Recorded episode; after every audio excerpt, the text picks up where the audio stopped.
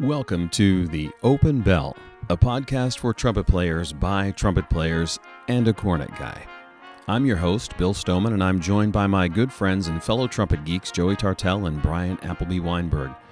This episode of The Open Bell is brought to you by the World Trumpet Federation. Now you can simply go to worldtrumpetfederation.com for all your trumpet needs. No annual fees, firewalls, or other barriers between you and the most current, helpful trumpet information. Home to the Open Bell podcast, the World Trumpet Federation also has its own YouTube channel and other valuable material. Stay tuned for more details or just go to worldtrumpetfederation.com. And Trumcore Mutes. For over 20 years, Trumcore has paved the way for quality and innovation as the premier mute maker for the world's finest brass players. Renowned soloists and players from the world's greatest orchestras across the globe use Trumcore Mutes.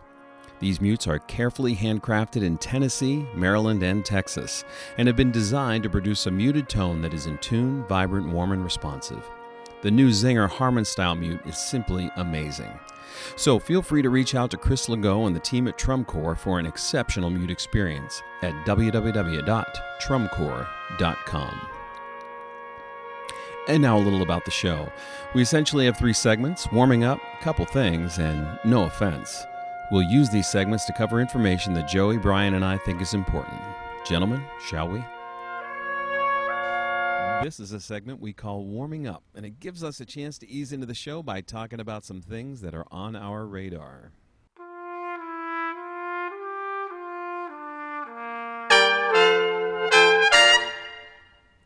Bryan, what have you got for us today? Bill, I'm glad you asked. I'm, I think this topic is really important. And we're off. really important. I'm sorry, Bryan, what for all of cornet us. topic do you have for us today? That's better. Thank you. I want to talk about cornet mutes and specifically stickers on cornet mutes. Oh my oh, god! oh, here we go. Seriously? Not this. Yes, of course. Seriously, it's really important. So um, here's the deal. You know those old Vacchiano mutes, right? The great ones from New York that sound terrific, really Yeah. stuffy, and the straight Yeah, yeah. mute? Yeah, straight Vacchiano straight mute. Yeah, Absolutely. So that also works great on a cornet. The new version of them come with a sticker on the bottom. Those are terrible. Until Wow. you peel the sticker off and then it works again in a cornet. It'll even work in a trumpet. So I think it's important for you guys to do that. And your wick mutes, take that little felt thing off the top. And the sticker?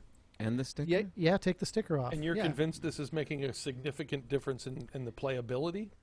it makes it sound better. It does make it feel easier to play too. Joey's so gonna under the need to see principle, the data. Under the principle, anything you do to the metal will change the way it plays. So maybe some people like a, their their straight mute to sound stuffy. I like it to sound really bright Wow. and brassy. Maybe some people like it to be stuffy. Is- Yeah, no is offense, Bryan Bill. Appleby Wineberg. Thank you. Is that why? Uh, is that why you only have two corks on yours? That's right, yeah. Get the corks out reduce of the- there too. Reduce the drag. yeah. So do you Streamline. find this all right, so all right, so do you find this to be universal? Always all stickers are bad? Is that your contention? I've taken the stickers off every one of my mutes. Do you play them first? Yes, I play them first. So you play it Yeah. first, then take the sticker out. Have you ever put a sticker back on? No, it's always been better for me with the sticker off. In fact, I had tr- Tom Crown mutes that I didn't use because they were so bad, and I found out about this from a student. Um, Matt Hartman was a sophomore. He actually went through Scott's program too, um, and he came to my door and I said, "Get out of the studio! You're crazy." He said, "No, no, no. Do you have any mutes that don't work?" I had a Tom Crown mute on the shelf. I played it, stuffy. He says, "Does it have a sticker?" And I was like, "I don't know." It has that Tom Crown sticker. Scraped off the sticker. It's like 20 years old or something, and played it much better. Totally usable. Wow. Wow, is right. And I will say that many of my mutes now don't have stickers on them because I played a lot of stuff with Bryan last fall, and every time I wasn't looking, he would pick up my mutes and rip the stuff off of them. I did do that. And did Yeah. you notice any difference? No. Yeah, didn't. I noticed that we couldn't tell our mutes apart because they didn't have stickers on them. All right. So if anything changes to mute, there are lots of people who like to uh, mark their own mutes with, you know, any kind of marker, ink, permanent marker. What, does that is that going to impede the performance practice? Yeah, Bryan, what weight Sharpie should we use to mark our mutes? I don't think ink matters really. Paint would work. Paint would change the color, right? The visual color and the acoustical color. So uh, we're colored. we're, s we're still safe using sharpies. You're saying you're I the one think who we're started. safe using. I think we're safe using sharpies. you started Okay. with anything you do to the metal. You started with that okay? phrase. So Right. maybe not any. m- Most things you do the metal. metal. All right. I've got my Jo-Ral copper bottom right here in front of me, and Yes. you peeled the thing off the top. So Yeah. it makes a nice ting. And Every time you put it in the when bell. You put it in the bell. Scrapes the bell. I know you like metallic noises when you're playing. so I get that. Now, should I remove all the residue of the glue as well? I don't think that makes that appreciable difference, but I think it makes some difference. The- Probably but the paper does. the paper does. Yeah, yeah, I think so. and the sticker. The sticker, The sticker, definitely. yeah, right. Yeah, Yeah. Well, come yeah. on. So I did it all. I did it all my mutes. I even did it to the Trumcore mutes. Oh. But those Took the stickers off off. good. I like those. It's our sponsor today. Chris, Yeah. did you talk to Chris about this first? No, executive decision. Oh. Yeah, He may have to. We may have to. He may This is- recall those mutes. it Those sings mutes a little bit more for me. oh yeah, I took the number off. The number. My numbers they're- in, on, on some of mine are in ink on the side. They're always for my mine. They were on the sticker. Oh, okay. Which Interesting. Depends threw on, I think, how old. Wow. I noticed it. Um, my colleagues in the brass quintet at, sc- at Rowan um, noticed it on my cup mute because I did it, and then from week one rehearsal to the next, I had taken the, the stickers off, and they asked if I had gotten a new cup mute. Are you sure it isn't just because it's lighter? You your bell's higher now because you've reduced the weight. Maybe that's it. Maybe that's why it's clear. All right. Gravitational drag. I want to come back to this because I want to do some A/B testing in my office. I want to record and see if I can hear any difference on the other side of the bell. I want to Here's do what some. you're going to do. We're going to do the mute thing. This is exactly what's going to happen. You're going to record them. We're going to do a blind taste test right here on the show. oh, I All like right. this idea. Right? So Yes. Joey's going to record and then we're going to we're going to pick which mute has and has not.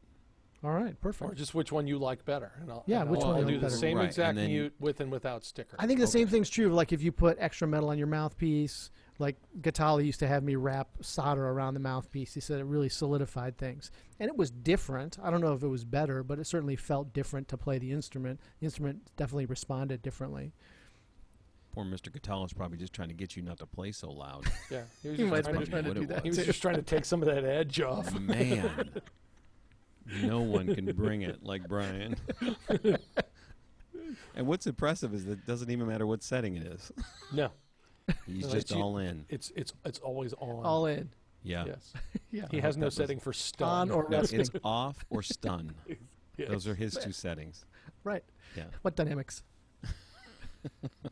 Uh, all right. Well, that's Nuance. fascinating. That's great. Uh, I I want to talk. I just want to mention the Brass Herald today. That's where I'd like to go. Is that still Love- a thing? It's still a thing, and you know, uh, Philip Biggs, what a phenomenal guy. Miss him a, a great deal. Um, and but I think the service he provided through that particular journal is just amazing. I love it. Beautiful, right? Beautifully done, full color the whole way through. Right, Love it's a real Herald. live, real live brass magazine. Real magazine. Absolutely, Yeah. Yeah. like Beautiful. the place you go for all brass stuff. I just love it, and I think I think there How's it still ass- being done? I'm not really sure, but I just saw an ad for it in another journal, and it just made me really happy that it's still happening and that Fantastic. someone's carried. I w- actually want to do a little digging and find out um, who's making it happen and kind of carrying that Absolutely, on. 'cause- because they did a lot of uh, really current stuff. You know, who's doing what now? Interviews with Mhm. uh, active professionals right now, and Yeah. like you said, it's a it's a real magazine. So you see, you know, full color pictures. Mhm. You know, it looks great. I just think about the times over. The, I've handed that that magazine to so many students to say, yeah, you need to know about this person. You need to read this interview, whatever. It's just just really great stuff. And a real cross section of the brass world too, right? Every aspect: military Yes. bands, Right. orchestral players, jazz soloists, Mhm. the whole bit. and the, it seemed to me like the latest Schools. on what was going on in the brass band world. So Yep. fascinating stuff. Yeah, but just happy to see that it's still there and and still still moving forward. Yeah, Love what a tremendous advocate. oh my goodness. I met him first when he was helping Murray Gregg do the 2001 conference in Manchester. Oh yeah, yeah. Oh wow, that was a while ago. It's a long time ago. always a highlight at the conferences. You know, Fantastic. like Oh, it was fantastic. so outgoing. yeah, you know mm, absolutely well i just wanted to put that out there because i think and, and i was one of the folks that did that thought that it, it was just going to go away like you know i'd hoped that it wouldn't when he passed but So just calling our attention to it. Absolutely. Yeah. Fantastic. All right, Joey, what do you got today for warming up? All right, I got a question for you guys. Here Uh-oh. go. How often is, Is this it being okay? graded? Yes, paper, it is. Paper You on the mute. Yes. No. How often is it okay to take a day off? wow. Right? No, Fro- because here's the thing. from Some of what? us, What? yeah. Why do you take a day off? from playing the trumpet, you know, I, my first teacher, I think I told the story actually on the show before, told me, and when I was 11 years old, you get two days off a year. You get your birthday and you get Christmas, and he wasn't kidding. Right. So, Huh. and we've seen a lot of people online where we've been making fun of doing the, the 100 days of practice that it seems to imply 100 Well, straight days And that it didn't say in a row. It Didn't right. say in a row. It they didn't say in a row. breaks along those 100 days. And you know, my I- I studied with Mel Broiles for a year, and he liked to take time at the end of every season. Uh, when the season was over, he's like, "All right, I take I take time off. I'll take you know I'll take a week off at the end of every season. Just put them away." And he liked to go fly. He was a pilot and do things like that. So days off are okay, but too many days off are not okay. So like the idea of hey, I'm going to take a day, I'm going to take the Sunday off seems like okay, but I'm going to take every Sunday off does not seem okay to me. What do you guys think? How often is it okay just to schedule yourself a day off?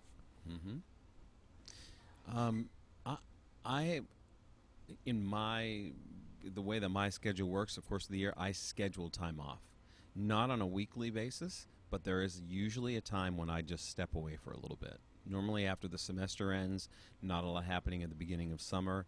It's a time to just kind of step away from it. And you'll I have- take you'll take one, three, five. Uh, a week? one, one to two, depending on what's going on. Okay. Yep, one to two Wow. weeks. One to two weeks. Yeah. You'll take two weeks off. I, I have taken as many as two. Now, I haven't done that since I've been hanging around with you idiots, but yeah. Peer pressure. but exactly. No, that's just the fear of keeping up. um, but I have done I have done that. But the week the week thing seems to work. It's just kind of a chance to come back to it mentally fresh and physically fresh, and I think it's worked. I have a lot of trouble taking any time off at all. I've I've gone years where it's been maybe two days in the year that I took off. Um, this was recently a forced time off because of this heart procedure a couple of weeks ago, um, and I expanded it to ten days. It was had to definitely four days, and then only playing low C's after that. But but I I expanded it to ten days off. I felt that to be very difficult, but I did it because I'm changing my face. Um, so I felt like I could extend it, but yeah, I haven't taken off that kind of time since the summer before seventh grade, and I went to summer camp. Seventh grade. Wow. yeah, I would. Yeah. I just kept practicing. I just always practice some every day. I will take an occasional day. You know, either sometimes when you're traveling, it's just you know what, it's at the end of this thing, and I'm, I'm coming back, and it's really inconvenient. Okay, I'm just going to take this day, and that's going to be fine. But but the last significant amount of time I took off was basic training, where the army, of course, in its uh, infinite wisdom, hires me to play lead trumpet in a big band, and then sends me away for two months where I'm not allowed to touch a trumpet. So, uh, and that was certainly that was a, a steep curve coming back to just jump right back in and go. But uh, I don't like it when he sugarcoats things. I want him to be plain about what he what he's thinking. It's really hard to figure that out. but it seems like you know it, it seems reasonable to every once in a while to just have that day off. But So uh, c- can we equate it to the to the sports thing or to the like to running or I mean, do you runners take breaks, right? Take time off? yes, Some we're not runners. they do some cross training. Mhm. I think the Kenyans run all the time. Hmm. Like if you go train with the Kenyans, like they're It's they're just a thing. in Runner's World, they just Right. run a lot every day. right. I'm always uh, wary of comparing ourselves to athletes because if you look at what our schedule can demand, for Hmm. example, if you were in a, if you're in a if you're in a symphony orchestra, if you're in a major orchestra, you'll do three concerts in a week. You'll play Friday night, Saturday, Sunday night, right? Right. There is no equivalent uh, of that in, in the sports world where you would literally go every single night with practices and games.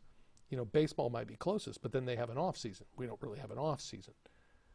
You know, so that Right. idea of, of going every single night or road bands where you just go, you're going to be out and you're going to play the next, you're going to play two sets a night for the next six nights in a jazz club. There is no equivalent of being that level of on in the sports world, which is fine because we're not athletes in the same way, and I know we get compared to that, and a lot of musicians like to make that comparison an awful lot, but I Right. don't really think it holds up. Mm-hmm. We're artists, we're not athletes. What about just the muscle recovery? Well, I like to th- put ourselves in a position where we don't n- beat ourselves up. Now, I know that sometimes that does happen, but I don't want to start from a place of, well, I'm hurt, so I need to stop. Well, the idea would then be, don't get hurt. Right. And then Right. if you get hurt, sure, you may need time off. And I know I've had students and actually friends, colleagues, and other professionals just ask me, hey, listen, I've really beat myself up. How do I get out of this? I'm like, well, first, stop playing. Like when you're in the position, sometimes a day or two or a week could be a really good way of fixing that. But I really think it's smarter to then not actually put yourself in the position of getting hurt. If you're getting hurt, you're probably doing something wrong anyway. You need to Mm. retool. Probably. I, I will say this about in the in the instances where I have taken the time off, I love the process of coming back into it, even with that many days. It's just I don't know. It's a chance to kind of align things and make sure some things are cool and make sure that you're doing it the right way. So it's not maybe not even so much about just physically needing a break as it is enjoying the process of kind of hitting a hitting a reset. Absolutely. And I think that can be really valuable in coming back fresh and clearing your head. But let me offer this this bit of warning. Mm-hmm. After if you take a few days or a week or two off, the first day back is the trap. The first day back is a time where if you're a professional trumpet player and you're playing all of the time, you're never really completely fresh because you're playing all the time. After two weeks, you're completely fresh, which means everything works. So the first day, you'll think, I can do anything. I'm good. I am the best trumpet player in the world. and then the second day, you will realize why that was a bad idea. Right. So if you do take significant time off, uh, you know, end of the school year or it's a break and you just want to get a mental and physical break, that first day back, take it easy. Because otherwise, the second day back, then you're right back into a bad trap of recovery. And you don't want to be, put yourself in the position of having to recover. You want to come in and just end the process of steady growth. Uh, also, um, I caution students to when they want to take a day off. So, like, say a student wants to take Saturday off, and I'm like, okay, take Saturday off. But the last thing they play is noon on Friday, and the first time they play on Sunday is five o'clock. They haven't taken a day off; they've taken two days off. Right. Right. They wonder why it doesn't work on Monday in their lesson. Right. Absolutely. Yeah. Yeah. Yeah, great question. Actually transitions really well to the focal point of today's show.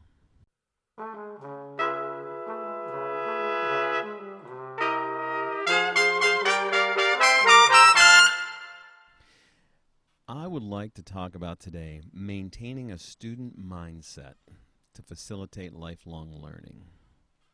Right, so we talk a lot about there's a lot of people offering opinions, and especially now since we're all home, there's lots of experts out there, um, and there's a lot of knowledge at our fingertips. But how about some ways to approach this from a lifelong perspective and maintain that student mindset as you move through your career?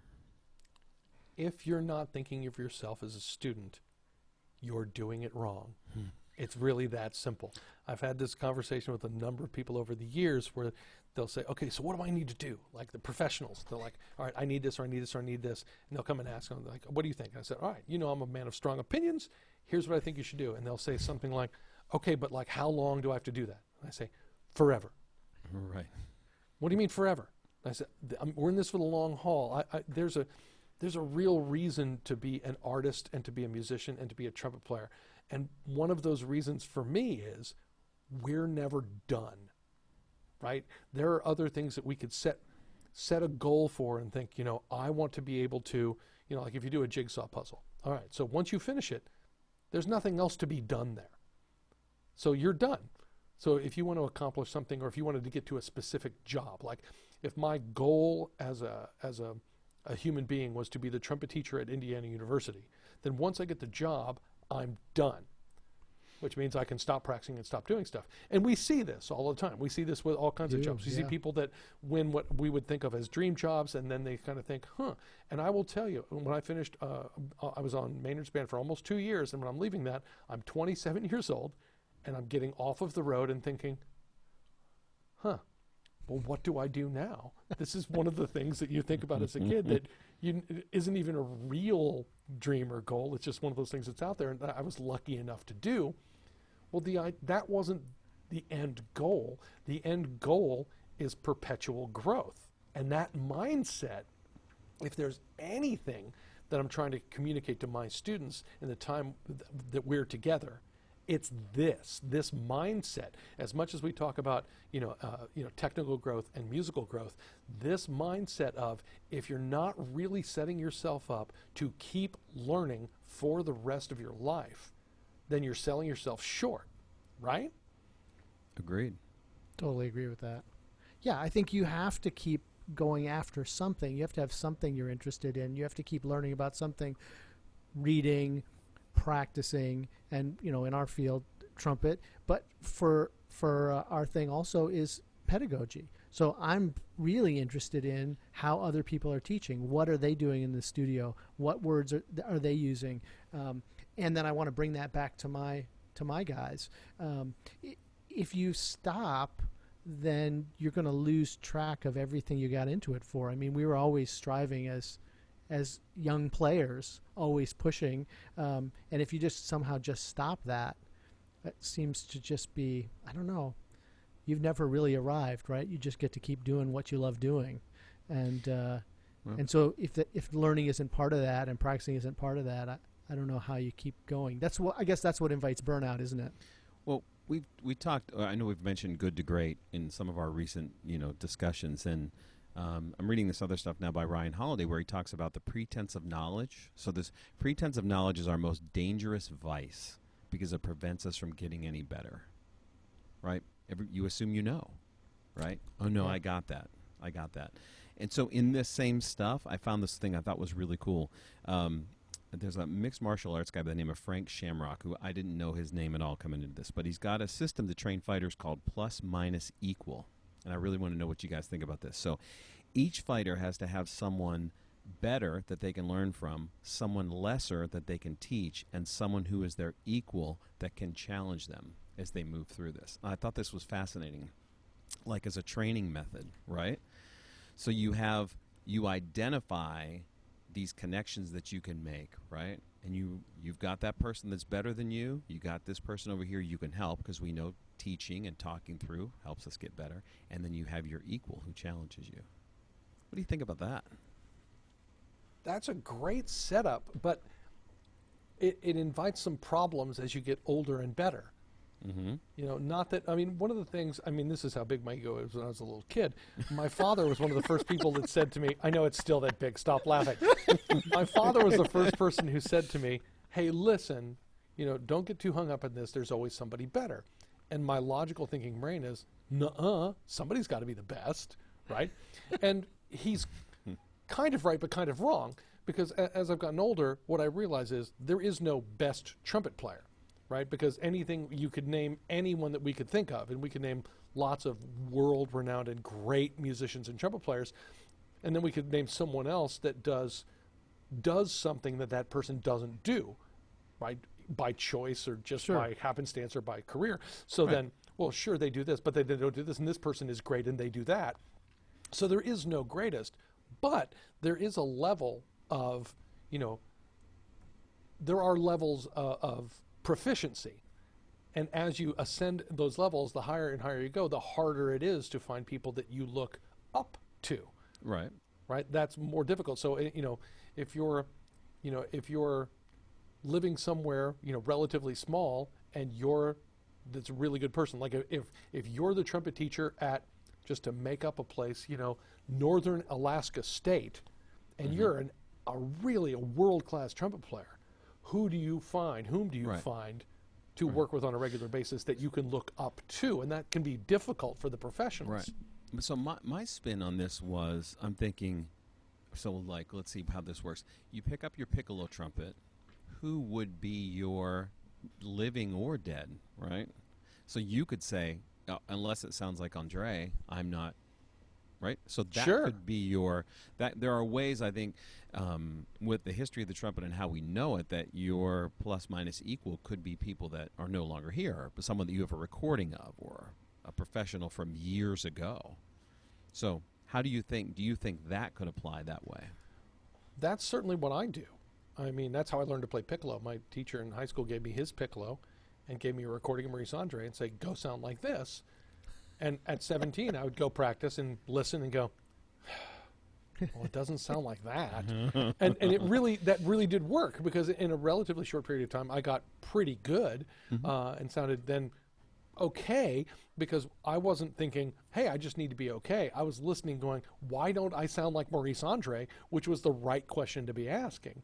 And yeah, I'm absolutely still doing that. Uh, th- I do, you know, we've talked a lot about uh, how to grow as, as an improviser, and how do you do that is you know by listening to other people, and you know, when you're listening, to, I I like listening to a, a, an, you know, a wide variety of, of excellent jazz players, living and dead. But you know, I've got a soft spot for Clifford Brown, like lots and lots of people do, mm-hmm. and I listen to that and go, well, I don't sound like that, and mm-hmm. that's you know, I still don't sound like Maurice Andre, and I still don't sound like Clifford, Clifford Brown. So there's obviously always room for growth. So that's a good way of thinking of it. I was thinking when you first said it, much more literally that you want to have Yeah. a person to be working with. And- which I think can be more difficult, but if you're looking at recordings, yeah, that's a great way to go and one I I'm- use regularly. And that might be the way he intended it here. So I was just trying to put our twist on it. It's interesting. I think it provides context, right, for anybody to keep you situated. Yes, I'm better than this this person, but this person really challenges me, and I'm still a tr- I'm still aspiring to be this person. I think it's a pretty good, it's a pretty cool setup, actually. Really cool way to think about it, especially if you had students identify what those targets would be. Yeah. I just worry about the the competition aspect of it. I think it's aspirational and um, and you wanting to cultivate your own excellence. Um, but I'd be careful about counseling people to compare themselves too heavily um, in a competition way, Mm-hmm. um, and just in a qualitative, you know, excellence way. Um, where are you on this continuum?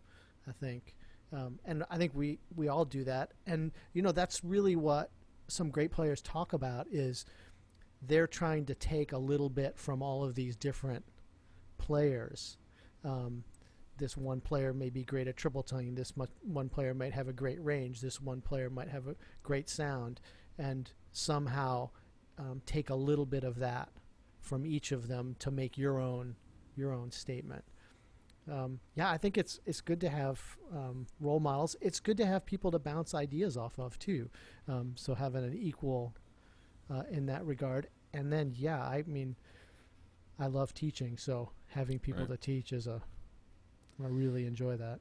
I mean, I think we know sometimes, we often know what are the things to do, but keeping yourself in sort of a humble place or a place of humility where you're willing to take feedback from somebody. I mean, that's an important thing to teach too, right? I mean, we, and, you know, we've said, you know, yeah, you, sometimes you learn what not to do, which, okay. that's putting you in a place where you're not really ready for feedback uh, either. But I, that's what, I mean, what a great life skill that is just to be willing to kind of take it all in. And But this is, and this has been something that for us, and I, I, I'll speak for all of us right here. What Tromba Mundi has been great for all of us, because then we can be in a place where we can recognize the strengths of others and, and also what we bring to the group, and have, you know, if people could be inside our rehearsals, I think they would be shocked and amazed And at at how frank at how frank we are with each other and, and Right. very and, but in positive ways. Like hey listen this sounds like that. What you're doing is can we and just we've built a culture and this is where i'm going with this a culture in that group of being able to be absolutely honest with each other that's really works well for all six of us. And that's the what bryan's talking about in a studio setting. You don't want to have people set themselves above or below each other but you do want to create a culture where they can work with each other that i've got this strength they don't. This actually was going great during my undergrad at eastman. I was there with a lot of very very very strong players. And I do remember, you know, asking people, "Hey, listen, how does this go?"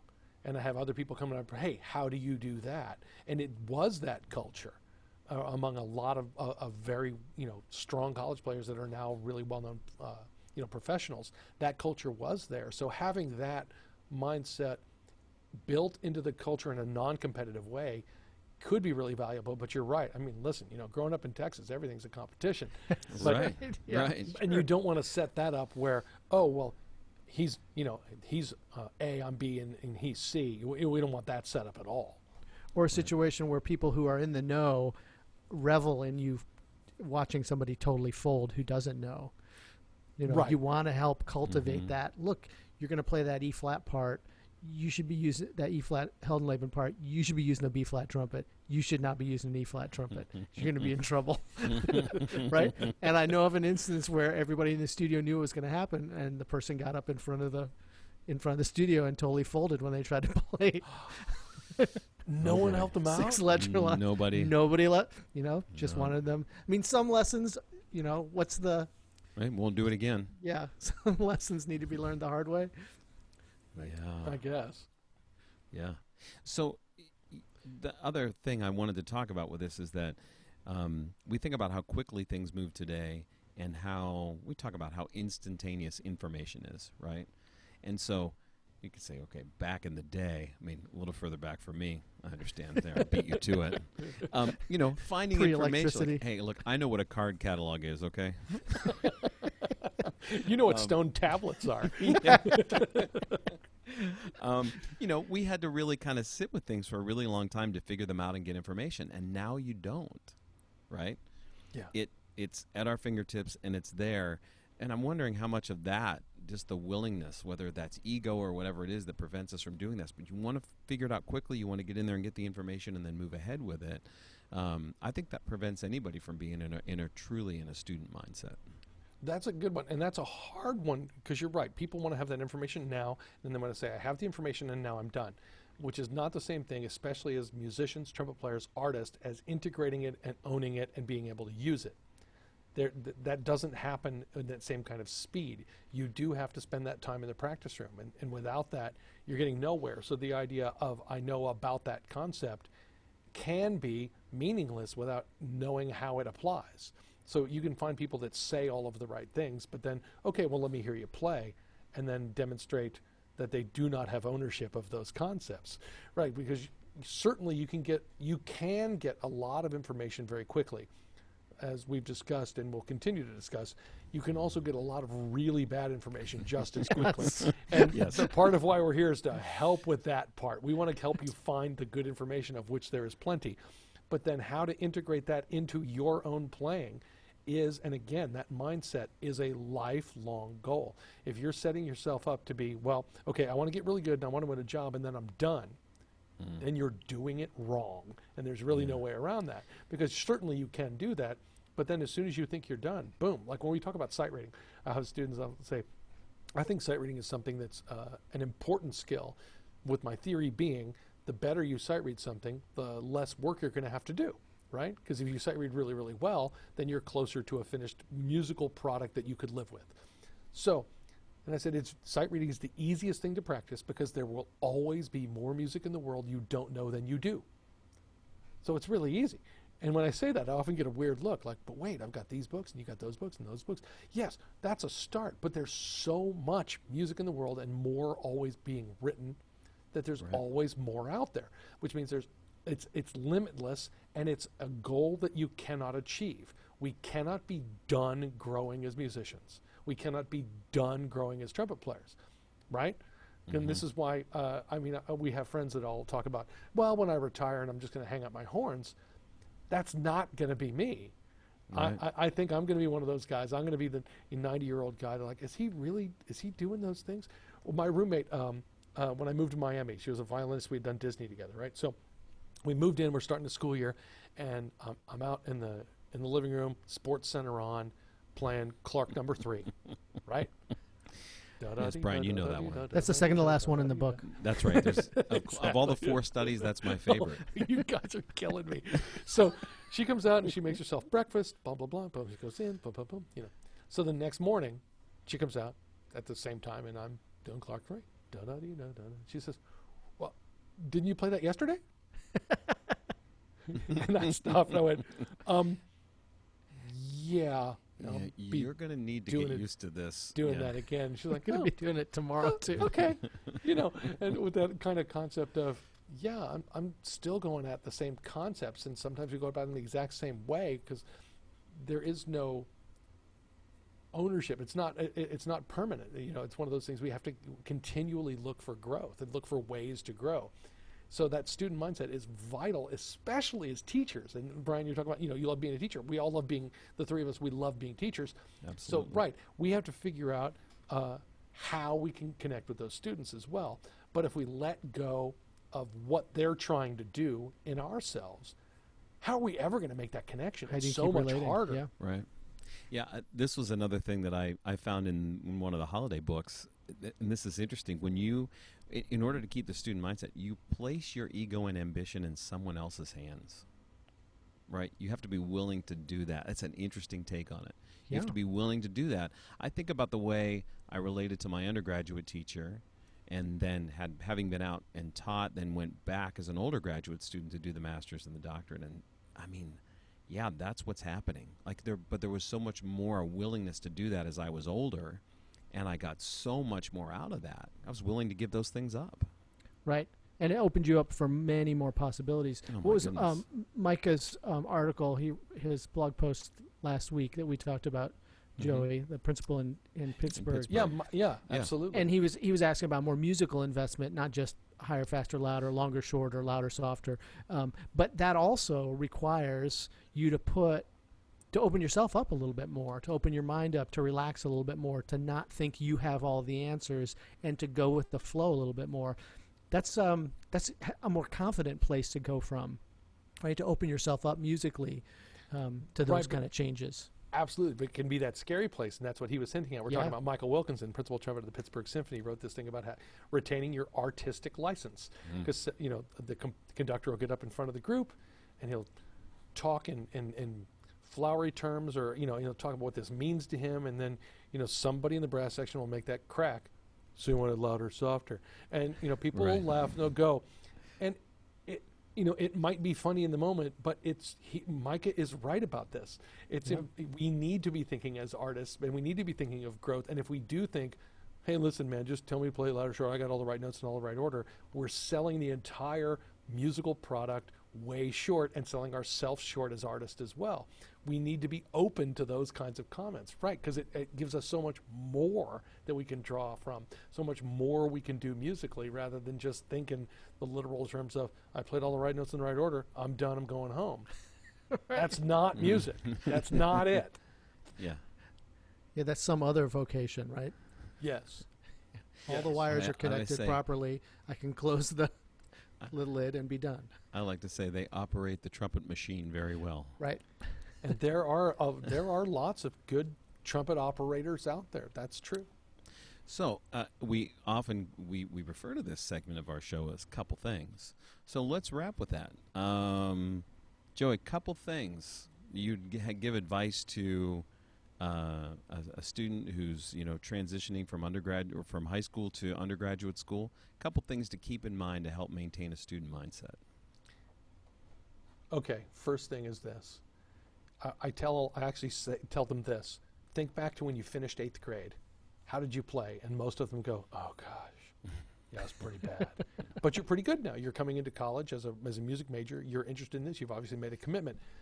The the amount of growth you had between eighth grade and the end of your senior year of high school is what you should be considering a starting point for what you're going to do during your undergrad Mm. and that's just going to get you, that's going to get you going. With that, imagine you have to do that again, because usually by the time you get to college, they're thinking, okay, I'm pretty good at this, right? I got into a good school and I'm ready to major. No, no, no, no. We're just starting up the mountain now. You just got to the base of the mountain, and now it's time to keep going. That's the first thing. I want you to think during your undergrad, that's the shift. And then two is you want to start thinking of yourself as a professional now. Whatever the day is that I meet them and we have this discussion, whether it's junior of high school, senior of high school, you want to be thinking, I am a professional trumpet player. Because then when you put it in those terms, then you're putting yourself in league with the trumpet players that you are listening to and you look up to and like we're talking about like you know living or dead the people we're looking to as role models when you think of yourself as like if you think as a high school junior i am a professional trumpet player and your goal is to be an orchestral trumpet player when you think of yourself in that then you are now thinking of yourself in terms with mike sachs in terms with chris martin right? And then you're putting yourself in that pool. And then you then there's a lot of awareness of oh wait a minute. I might not be in that league and i need to be if i'm going to be a professional. So those are the first two things i want thinking about. Here's where you are and i want you to think about the, the amount of growth you've already had and to make sure you can continue to do that. And then two you're a professional now and then what does that mean you want to you want to be in that lane I like it. Yeah, and I think for um, for our music ed guys, um, what do they want? What kind of teacher do they want to be? Um, do they want to be a teacher who's disgruntled after 10 years and have tenure and just sort of phoning it in? Or do they want to be somebody who's super informed? Their students love it. They run a dynamic classroom. They're impacting lives. Um, they're changing the world through music. Um, and what does that mean for how they have to prepare themselves for their for their undergraduate career. It's not just, you know, for my for my guys, um, I say the degree and the and the certification are easy. Those are just flags that are going to go up as you go through this. Getting the education and the and being able to translate into a lifelong love of music for your students as well is is what's re- is really about. Yeah. all right bill you Yeah, I'm going to zoom out and probably just say a couple things I typically say, which is one is to know your why. Like, know why it is you do what you do, know what your purpose is, give that some thought. And uh, and then you, everything then falls into that context, but it's it's that creating a vision for your life and knowing. And I- think in some ways it's it's very similar to what we're all saying, right? You you you know why it is you do what you do, and that gives you purpose. Um, and then the second thing is is that you've made this one big decision, so go with it. And once you've made this decision, whether it's to be a professional trumpet player or you know to be the best teacher that that you can be, then all those small decisions are made for you. The things become non-negotiable. Then you don't sit and think, well, should I practice today? Should I warm up now? Should I go to that class or whatever? I mean, those those things are done because you made this one big decision to do this thing, and you stick to that. That's a recurring theme for you, Bill. You you say make one big decision that makes all the other decisions easy. Even in running a department, you talk about what's the most important thing. The students are the most important thing. Done. Okay, Right. then that makes every other decision a whole lot easier. Right. Yeah. I mean, you if you There's only dec- one filter. That's it. The filter is what is best for students, and then you run it through that filter, and then that should give you your answer. Yeah. that's good Yeah, this is. I, I like this one a lot. This was great, and I think it's something we all need to hear. And as you know, w- w- you mentioned Tromba Mundi, Joey. I mean, you know, that's there. It is like that's if you're paying attention, which I always am. I've learned so much. It's just from the think tank perspective, but from a playing perspective too. You just if you're sitting there all the time going. How can I do that? How can I move to that? How can I be how can I be better at that? And then that next part is not being afraid to ask. right Right. and I think we've done a good job, you know, speaking positively of all of us, which we rarely do with each other. No, we've actually never. we've It's not allowed. not a thing. We've done a really good job of creating a culture where we're going, okay, listen, what are you doing there? The very first time we ever got together, uh, this is before you were uh, in the group, uh, Bill, before we'd found you and discovered you and made you everything that you are today. Um, for which I'm so grateful. Bryan, uh, it, it might have been the se- maybe it was the second day. Like he he leaned over to me and says, "Okay, listen, I got we got to talk." And, and so at the end of like an 11 hour day, he's like, "Okay, what have you got going on there?" It's like, "Well, here's what I'm here's what I'm doing. I'm thinking this. I'm thinking this." He's like, "Huh." All right, let's do that. And I mean, we didn't even know each other yet. And we're just Yeah. sitting there in a rehearsal room. We spent probably another half an hour at the end of the day. And he's like, okay, that's interesting. And then like called me a month later. It's like, okay, I think you're onto something with that. you know, but it was it was it was great, and we could all recognize what each of us are bringing. We still do that, so we can still recognize. Oh, this guy, you know, you're doing that great. You're doing that great, and then and we never say it out loud. We only talk about in the rehearsals why everybody else is terrible, which is That's right. why it's so much fun. Right. And why we all get along the way we do. Yeah, Keep Those- your those- foot on everybody's neck. right. You know. Or, and our other method, of course, is to find what someone's really good at and then never allow them to do it. I wouldn't know anything about that as the bass why trumpet player. you're on the group. bass I hear Joey has a killer double C. I think he'd be great for bass trumpet.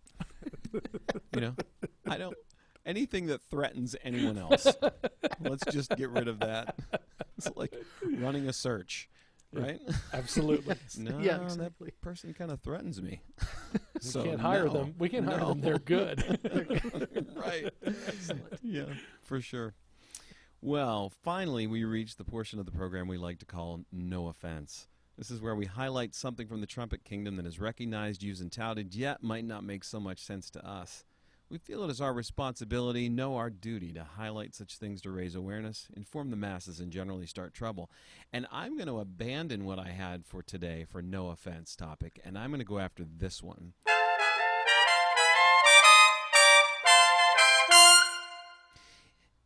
If you're planning on selling your instruments on a specific day because you're done playing when your career is over, that's a terrible idea. No offense, Bryan. so, Joey, you're sitting there talking about I'm going to play till this, da, da, da, da, and I it know career. for a fact Bryan has said there's going to be a day I am going to close the case, and that's it. It's never going to happen. Come on, Never. Bryan. No, there's no way. Your addiction to playing loudly, well, you're not going to be able to overcome that. When, I the, don't know. I la- think- the last I'm thing I'm not the last thing I'm not going to be able to hear is the sound of your valves. yeah. We're going to need you to keep doing that. I'm gonna have a recording I carry around with me. Just Yeah, I think I'm gonna. I think I'm gonna be able, able to do that because to play the trumpet well takes a lot of practice, and I think at some point I'm gonna be done practicing. Yeah. I don't think so. You don't think so. No, you, he- he's the, he, think about of, of all the guys we know, Bryan is the one who's always sort of searching, trying, integrating, pulling. You do it better than anyone I know. you're you're we're talking about the lifelong student mindset. You're the model. You're You're, the poster Yeah. child for the, the student mindset. I do not believe you're going to have an easy time going. Yeah, well, it's just hard work and I'm done with it. That's Yeah. not you. I don't buy it. I don't No. buy it at all. Bryan, you're the guy taking your daughter to the stables, right, to do the horseback riding thing. You're practicing in the car yes. at six o'clock in the morning.